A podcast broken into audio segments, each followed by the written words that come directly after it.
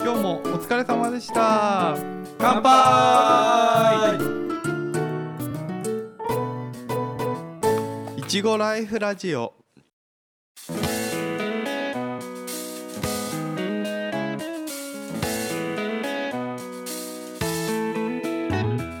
はい、ソイですゆうじです。おっさんです。このポッドキャストはいちご農家のおっさん3人が農業の今をゆるーかつーく語る番組です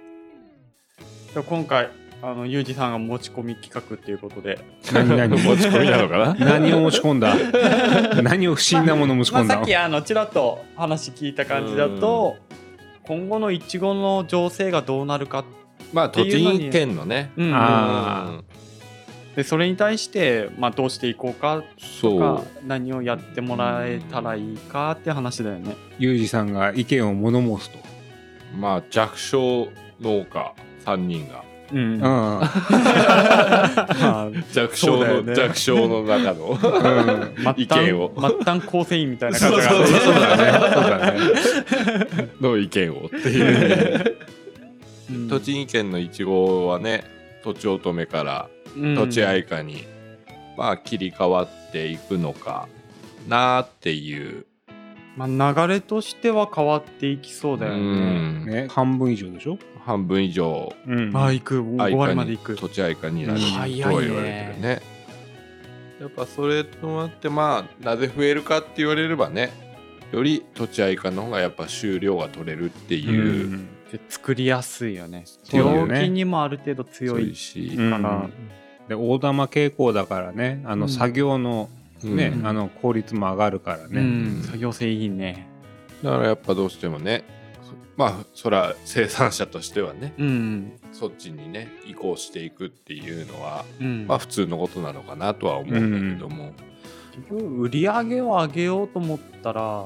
出荷量を増やしてうん手間を減らすっそうだね経費の部分経は費をうん減らすていうのが大きいところだから、うんうん。そこができるのが愛花ってとこだよね。ううんん。まあ出荷量はもう確実に増えるしね。増えるねあの花芽文化処理も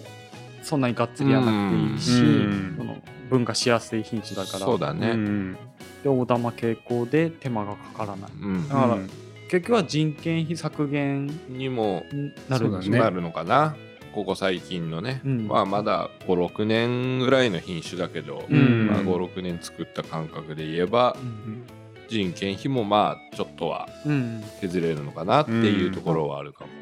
最近聞く話は人件費削減っていう意味で人を減らすんじゃなくて、うん人は維持して面積増やすっていう方法がやりやすいって話聞くんだよね。そうだね。それもありっちゃありだよね。うん。規模拡大化しやすい品種っていう。あとはもうね単純に作業時間をあの減らして例えばピーク時7時に終わってたのが夕方の7時までかかってたのが5時に終わる。ううー。うんんまあそういう考え方でもありだと思う。うんうんね確かに面積増やすっていう人もここ最近ちょっとは増えたのかな。そうだねちょ何人かね。何か増えてはきてるよね。なまあんか新しいハウス建ててる人ポツポツいるよね。いるようねんまあ、減らす傾向ではないよね。うんうん現状維持かもしくはうん。増やす。増やすかうんっていう流れではあるよそうだね。あと意外結構いちご農家も人手不足っていうのはうん、もう周りの世間も一緒だろうけど、そうだね。その辺の問題は起きてるから、ううんんやっぱ人確保って難しい。うん、そうだね。人手が削減できればその辺もどうにかできるっていうのがあるから、うんうんそうだね。でも、やっぱりそうなってきて、まあ、面積増やすでもいいし、うん現状維持でもいいんだけど、うんまあ、それでもまあ、新規で入ってきてくれることもあー多少なりともね入りやすいよね入れるしうん入れるし、土地乙女作るよりかは土地愛花の方がもうちょっと簡易的にうん新規の人も入ってきやすいっていう風になれば、んもうちょっと増えるのかもしれないし、うんっていうところで、やりやすいでしょてか作りやすいでしょあれは、うんだって新規収納して愛花を始めて1年目とか数年とかでうんほぼほぼトップ勢に食い込めるような人も出てきてるああ感じかそうらだようねうんんうんそうなるとねもうちょっと人数というか農家さんもね、うんもうちょっと増えるのかもしれないしね、じゃあ今後の展望って考えるともう明るいじゃない明るいと思うじゃないもう 儲かる手間かからないいいことずくめじゃじゃなない 何が疑問なん だやっぱり技術差がなくなってくるそうなると、あそうだやっねぱりその、うん新規の人でも取りやすいし、うん実際ねデータとして土地乙女よりも土地愛花の方が収量は増えるっていうふうにもう出ちゃ出ちゃってるというか、もう実績として出てるんですけどうんそうだねやっぱそうなると価格的なものでうん需要と供給のバランスがやっぱり圧倒的に供給過多になるから供給過多になった時にやっぱりその値崩れがちょっと怖いかなっていうのはあるよね。あすーごい怖い、うんそうだねうちはまだ都庁乙女しか作ってないんだけど、うんうんその辺の供給方、うんそれで価格面がどうなってくるのか不安で、うんえ土地愛化って作りやすいじゃん、ううんん作りやすいから逆に土地愛化に全部切り替えちゃうと今度もし乙女の方が得ってなった時に、うん乙女に戻ってこれないんじゃないかっていう不安があって、うんちょっうとん俺の場合はうん様子見状態なんだよね、うんたうんただ裏では愛化を作れる準備はしてるあしてるねところうんあいつでも切り替えられる体制は取りつつちょっとその受給面うんうんで様子見たいんだようね。んでも値崩れもししちゃったらね他の品種も影響受けんじゃないの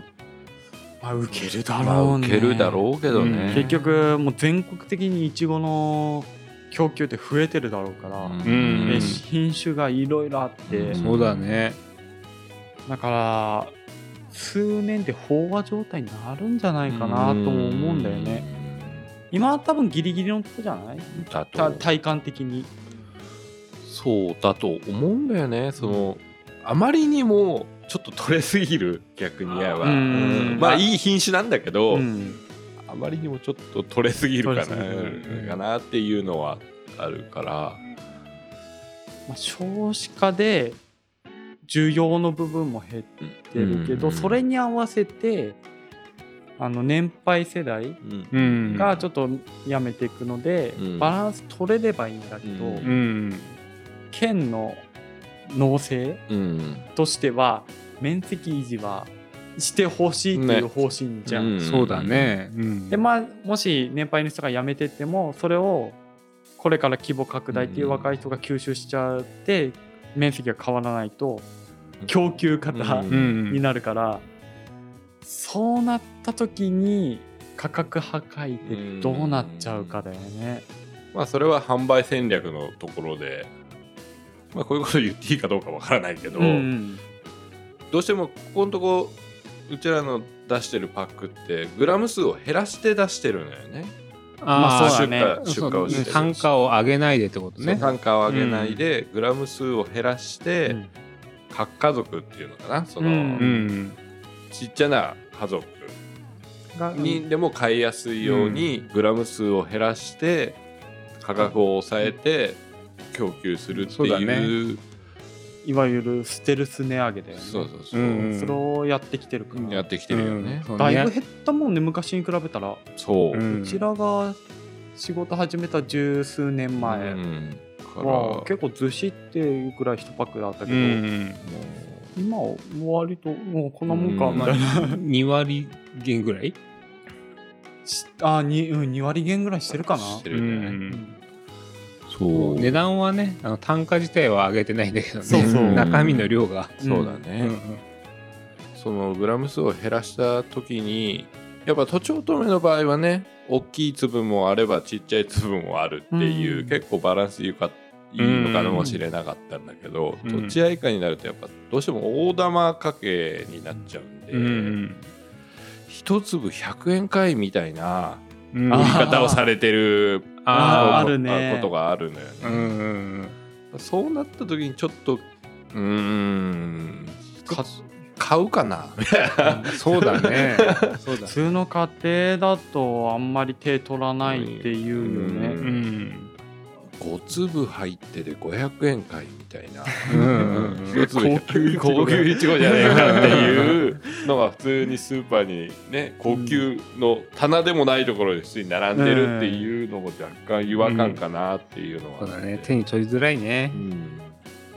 ったらもうちょっと俺はグラム数増やしてもいいのかなっていううのはん思ってて、うんまあ、それに対してそそのグラム数に対してそう値段上げて、上がるかもしんないけど、うんでもそれでも多分そこまでは上がんないとは思うんだよね、うんもうちょっとグラム数増やしたとしても、うんだね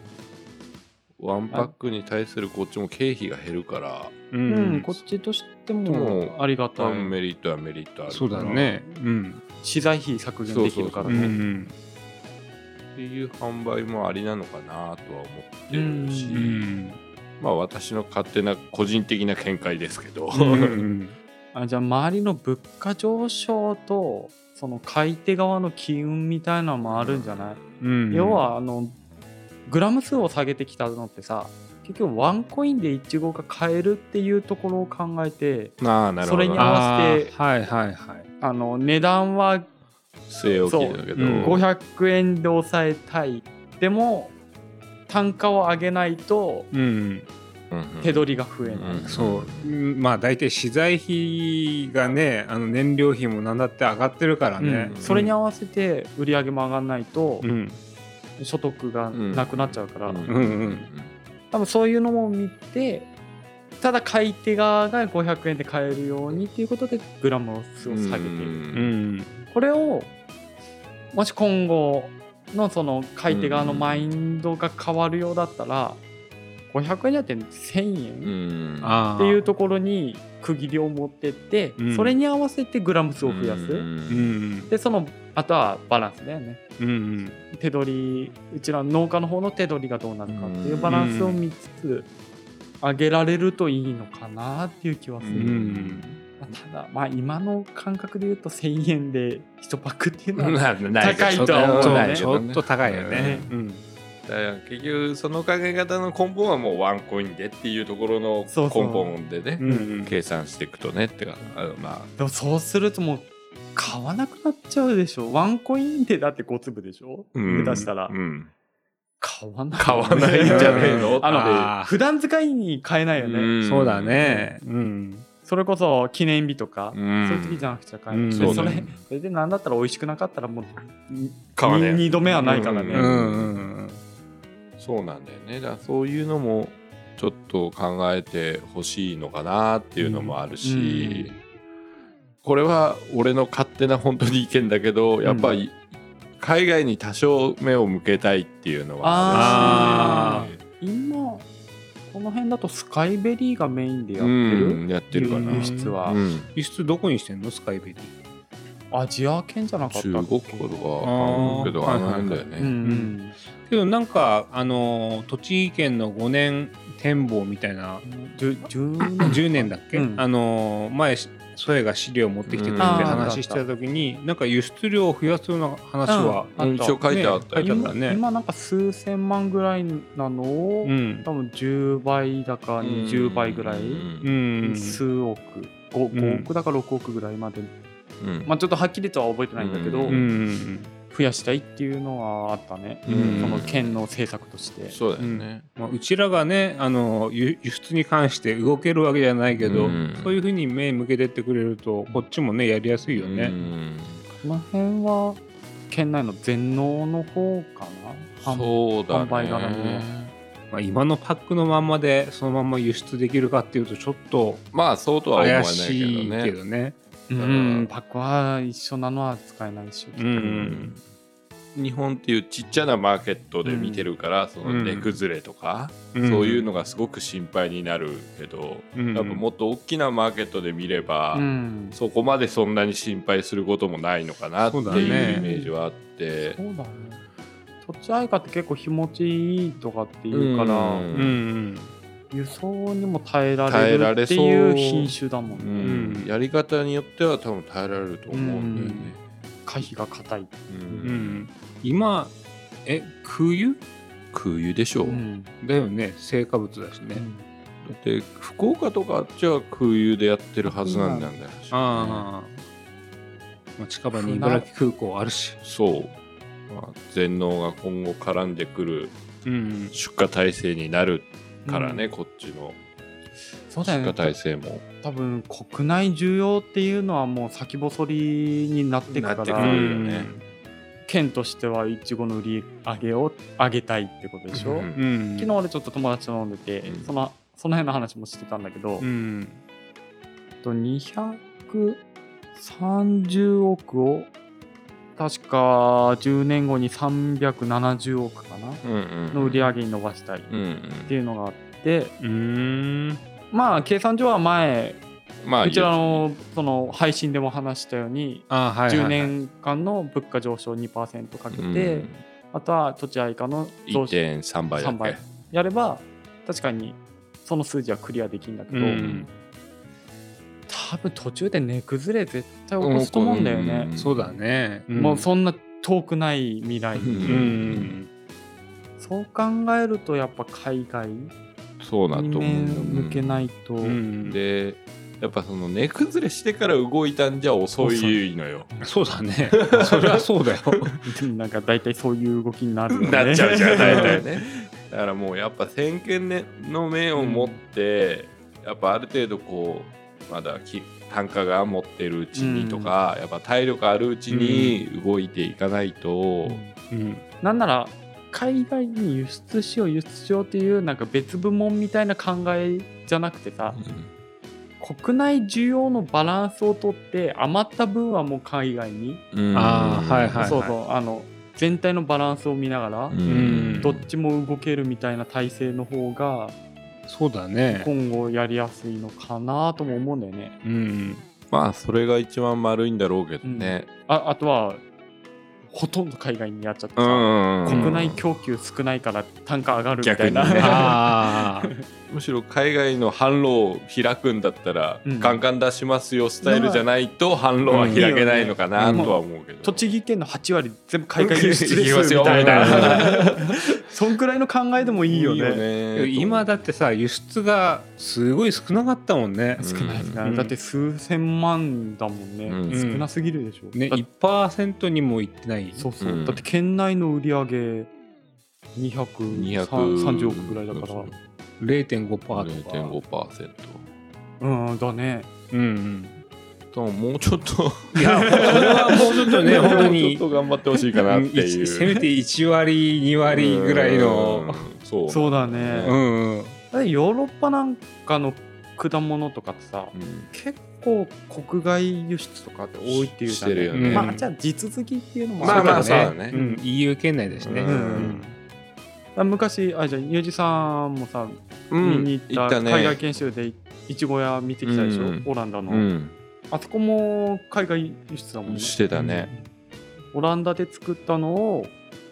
ベルギーとかそうそうそう、うんそっちに送って消費するってそいうううんのをやってたから、結構そんなにさ傷まないように作ってたわけでもないんだよね。あああだよね紙パックみたいなのにボンボン入れてるだけで、ね、 そうそうそうそうへえそのまんま あこれでいいのあこれでいいんだみたいなへえあの要はマックのポテトみたいな感じにパンパンパンっあーあんな感じまあんな感じまんまあれだよねあんな感じだった。てへえね生産者の顔乗ってて ねそうそうそうそうそうそうそう。あじゃあ全く一緒だね、言ったところうんうんうんうんおーもうこれでいいんだねっていう世界だったわ。あまあその考え方の違いもあるんだろうけどあーあるあね。る日本人気質だからそのしっかりとしたものみたいな。多分取ったまんまの見た目で、うんそのまんま食べられるあ多分あっちのヨーロッパの、まあ、EU 圏とかはうん大体野菜って加工品なんだよね、ううんん使うってなった時トマトなんかもうそのまま食べるじゃなくてトマトソースにしたりとか、うんうん似たやつキャベツなんかもそうだったかな生食で食べらんないえサラダっていうのはないのサラダって多分あっちはねほぼほぼないあないんだ海岸沿いのしんものが新鮮なところに少しあるかっていう感じかなあうんいやサラサラダ出ただってサラダなんか食った記憶がねえよな俺スペインの海岸沿いで食べただけだと思うサラダっあてーえーフルーツもじゃあ基本は生食じゃなくて日本の質と違いすぎて食べらんない あーあの味が全然違くてあーいちごだってこれかっていう感じだったかうんこれかーってどどういう感じらめっちゃくちゃ酸っぱかったうんああはいはいは仲間で買ったんだよ見に行ったところ、い。うん帰りに買ってバスの中で食べたんだけど、んみんな1個しか食べなかったのあ あなるほど。でもそれでそれこそなんか王室とかに卸してたりとかそのへえ。別の海外輸出でねヨーロッパは海外って言わねえか、まあまあ一応ねうん海の外じゃねないから、うんまあう外国国内で国外輸出っていう形で近くの国の王室に卸してるとかっていう話も聞いたからあもうそれこそ加工品とか、うんそういうのに使っちゃうんだろうなっていうあ感ああ。基本はベリーソースみたいなじ。そうそう、うんん。だからそういう輸出ができるのかなっていうのも感じた、うん。結構昔の話だから、そうだね今がまたどうなってるかうんちょっと何とも言えないんだけど、最近うのん。状況っていうのはうん見てないからね、うん。日本が島国っていうのもあるけどね、う多分ん。今それだけが、んね、ネックでうん。販路開けないっていう時代でもなくなってんのかなっていう意識もあるから、そうだね。販路はちょっとね、考えたいよね。考えたいな特に海外に目向けてね。そうそうそうそうそう、何で運んだらいいんだろうね俺思うんだけど、あの平パックのさ、ウレタンなしで詰めればそんな手間かかんないしさ。うんんあれだったら踊り少ねえんじゃねえと思うんだよね。ああそうだねそう別にこ高級用じゃなくてもさ、ううんん平パックの資材の値段をさ抑えてくれれば、ううんんああ、同じグランデのグラム数でいいんじゃねえとか、うんうんうん踊りを少なくしてっていう世界だよねそのグラム数増やしてねってまあいう、うん踊りってパックの中で玉がコロコロ動いちゃあうかあらそうそうそうそうコロコロ動くと擦れちゃってそう痛みが出ちゃうそからこはね傷んじゃうからねあまり良くないうん現象だよねう、んそうだから平パックでまあウレタンとか使うとねあ手間もかかるから、うん作る側も嫌がるけど、うんうんウレタンなしで平パックにラップかけて輸出用ってやれば、ん意外とやる人多いんじゃないまあそれだったらね、うんやるよねの、うんそれだけで、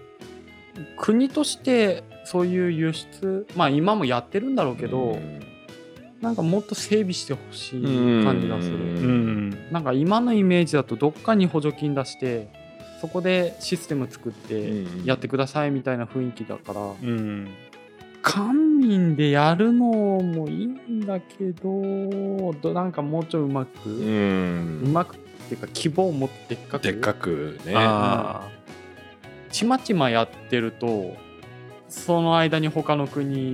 に市場を奪われたりとか、あうんあとはちまちました中で失敗しました成功しましたっては出るんだけど、うんうんそれで失敗になってじゃあやめますじゃあ何結局その先がつながらないから、うんうんね、出す時はねこっちも一気に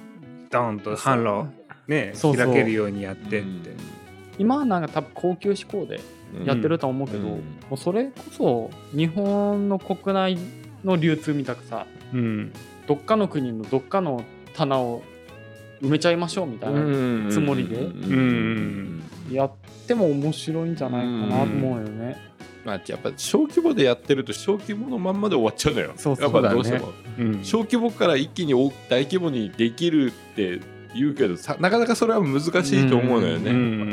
やっぱでっかく来てるからそ最初からでっかくいかないと、うんうんやっぱそれなりの販路って開いていかないから、フィリピン産バナナのようにねそうそうそうそう船便でドドー ン ってワンコンテナだとかみたいなもう日本のスーパー全部フィリピン産そうそうそうそうやっぱああいう作り方とああいう売り方はやっぱりそうだね、うん必要なのかうなとん思う逆に日本が真似てくというかそうそうそうまあ栃木県がま真似てくうんそう、うんまあ、栃木県がまが真似ていくのかな、うんまあ、県主体でうん動いてほしいしね、うんだねそうやってくれないと本当に先細りになっちゃうからねなると思うしねう、んまああれだねここで話してでもねうちらの愚痴になっちゃうけど本当に栃木県主体で本当にそういうふうに動いてほしいよね。もうそうだね、うんまあ弱小農家の栃木県いちごの展望なのか、まあこん今後なのか、あそれを語りたかった今後の課題なのかそう、うんうんうちらもそんな生産しかしてないから、うん流通面とかの知識もないし、うん言いたいこと言ってるだけなんだけど、そう だねそうなんだったら俺そうなんあだれだもんうんあそうなんだったらここで話をされるまでにいっぱいイチゴ取れるからいいじゃんで終わってたからね、うん俺俺の中で。今後は荒れていくと思うよあーそうなるほどねうん市場とか流通から絡みがうんだって今トラックとかのもなんだっけあー2024年問題だっけ、はいはいはい何年だか忘れたけど、うん、あれの絡みも多分響いてくるだろうからそうだね。多分輸送代上がるとかううんんになってくるだろうし、うんその時にどうなるかっていう、そうだね、まあ、うんうちらとしては一大産地っていうのがあるから物量で押すっていうのがある手なんだけどう、ん、物量すぎてね値崩れすると。が怖いんだよねそうこなんだよねここから数年そうなんですよ3年4年、後にはもう危ないんじゃない、うん、なんなら今年までギリギリ持つかどうかじゃないきっとああそそうだのね需給バランスが。うんなんだったらね本当にお隣の県でもだいぶいちご農家増えてるしねそうそうん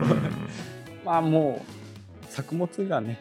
いちごしか儲からないみたいな流れになってきちゃってるからなってね、るだうかんらそうすると企業とかも手出したら まあ一気に進んじゃうよね、うん値崩れが値崩れがねドカーンっていったね、ね、10, 10年前の赤い宝石のように、そうだね、うんそれこそうんどっかで災害が起きてそこ復興しましょうでドーンって補助金入って、うん最新のハウスが建って、うんうんうんうんで供給型で うん、値崩れドーンってしてね、ああなる前にというかうんもう片足突っ込んでんだね、だ気がとでしょう思うけどね、気がついたらねだって結局売上東京での売上比較して2%上がってないんだよ、ああうてなんだん1.5%ぐらいしか上がってないああうそーんんなもんなんだだから物価上昇率から言っても2倍いってない届いてねえんだよ2%あーもうそ1年目でちょっと計画 そうそうそう崩れとかそうはいはいすでにうん、だからすでに俺らの手元に残ってる金も0.5%ほどは足らないはずなんだよねああうん減ってんだ、残ってる風にか話してるけど、うんそんな言うて経な費なんなら経費は上がってるか上ら、がね、ってるから、うんうんうんへえだから金が残んないんだね そう通帳なんかなんか少ねえなって思ってるのはそういうところだよね、うん、そう売り上げ伸びてんだけどあれってそうそうあれなんかおかしい ぞ、 あとまあ生活費も上がってるしね、うんうん、俺何に使ったか全然覚えてないんだけどって 一番贅沢してないのにってそうそうそう一番危ないやあつ危ないけどどうしようもないってやつだあ気がついたらそうそうそんなね泥沼にはまってるってやつねポッドキャストでこうやって今喋ってるけど実際うちら流通とか、うんそういう国際情勢とかも知識ないから、うんうんなんか分かってる人から指摘してくれるとありがたいよねあそううん、ね、そんな簡単に言うんじゃねえと、うんおめえら、まあ、ねまあもちろんいろんなのが絡み合ってるのは分かってるけど、うんうちらは表面的なことしか知らないからそうもう何が絡み合ってるのかももっさんは分かってません、うんただ喋りたいこと喋ってるなんならなんか飲みに誘ってもらってまあ飲みとは言わず、うんなんかそん勉な勉強させてもらいそたういだよよねねそんな簡単じゃねえんだよそうそううんあの10時間ぐらいのコール とかね うん多分23時間じゃ語れないよっていう中身ばっかりだろうから、そうだねああなるほどねそうそうでも頑張ってくださいって言うしかないんだけどそうこっちもそうなんだよね農農家の希望ですそうそうそううんじゃあこんな感じかなこの配信は、そうだねはいはいはい今できるのはとりあえず生産面で売り上げ上げて、うん手取りをどれだけ残せるかっていうところをまあそうだね、うんできることはねそうそう、うんこっちはもう出し惜しみすることなくもう作り切っちゃうから ね、そうそうそうあとはどうにか消費してくれとそうそう まはあのでかい産地の末端の考え方だよね、そうそうそうただまあこれがやり方だからうんんじゃあ終わりにしましょうはいはい、じゃあ最後に、いちごライフラジオでは、Spotify、Apple Podcast などで配信をしていますので、フォローをお願いします。また、番組の感想やご意見、ご質問などをしていただけると、農家のおっさんが喜びます。では、また次回聞いてください。バイバイ。バイバーイイ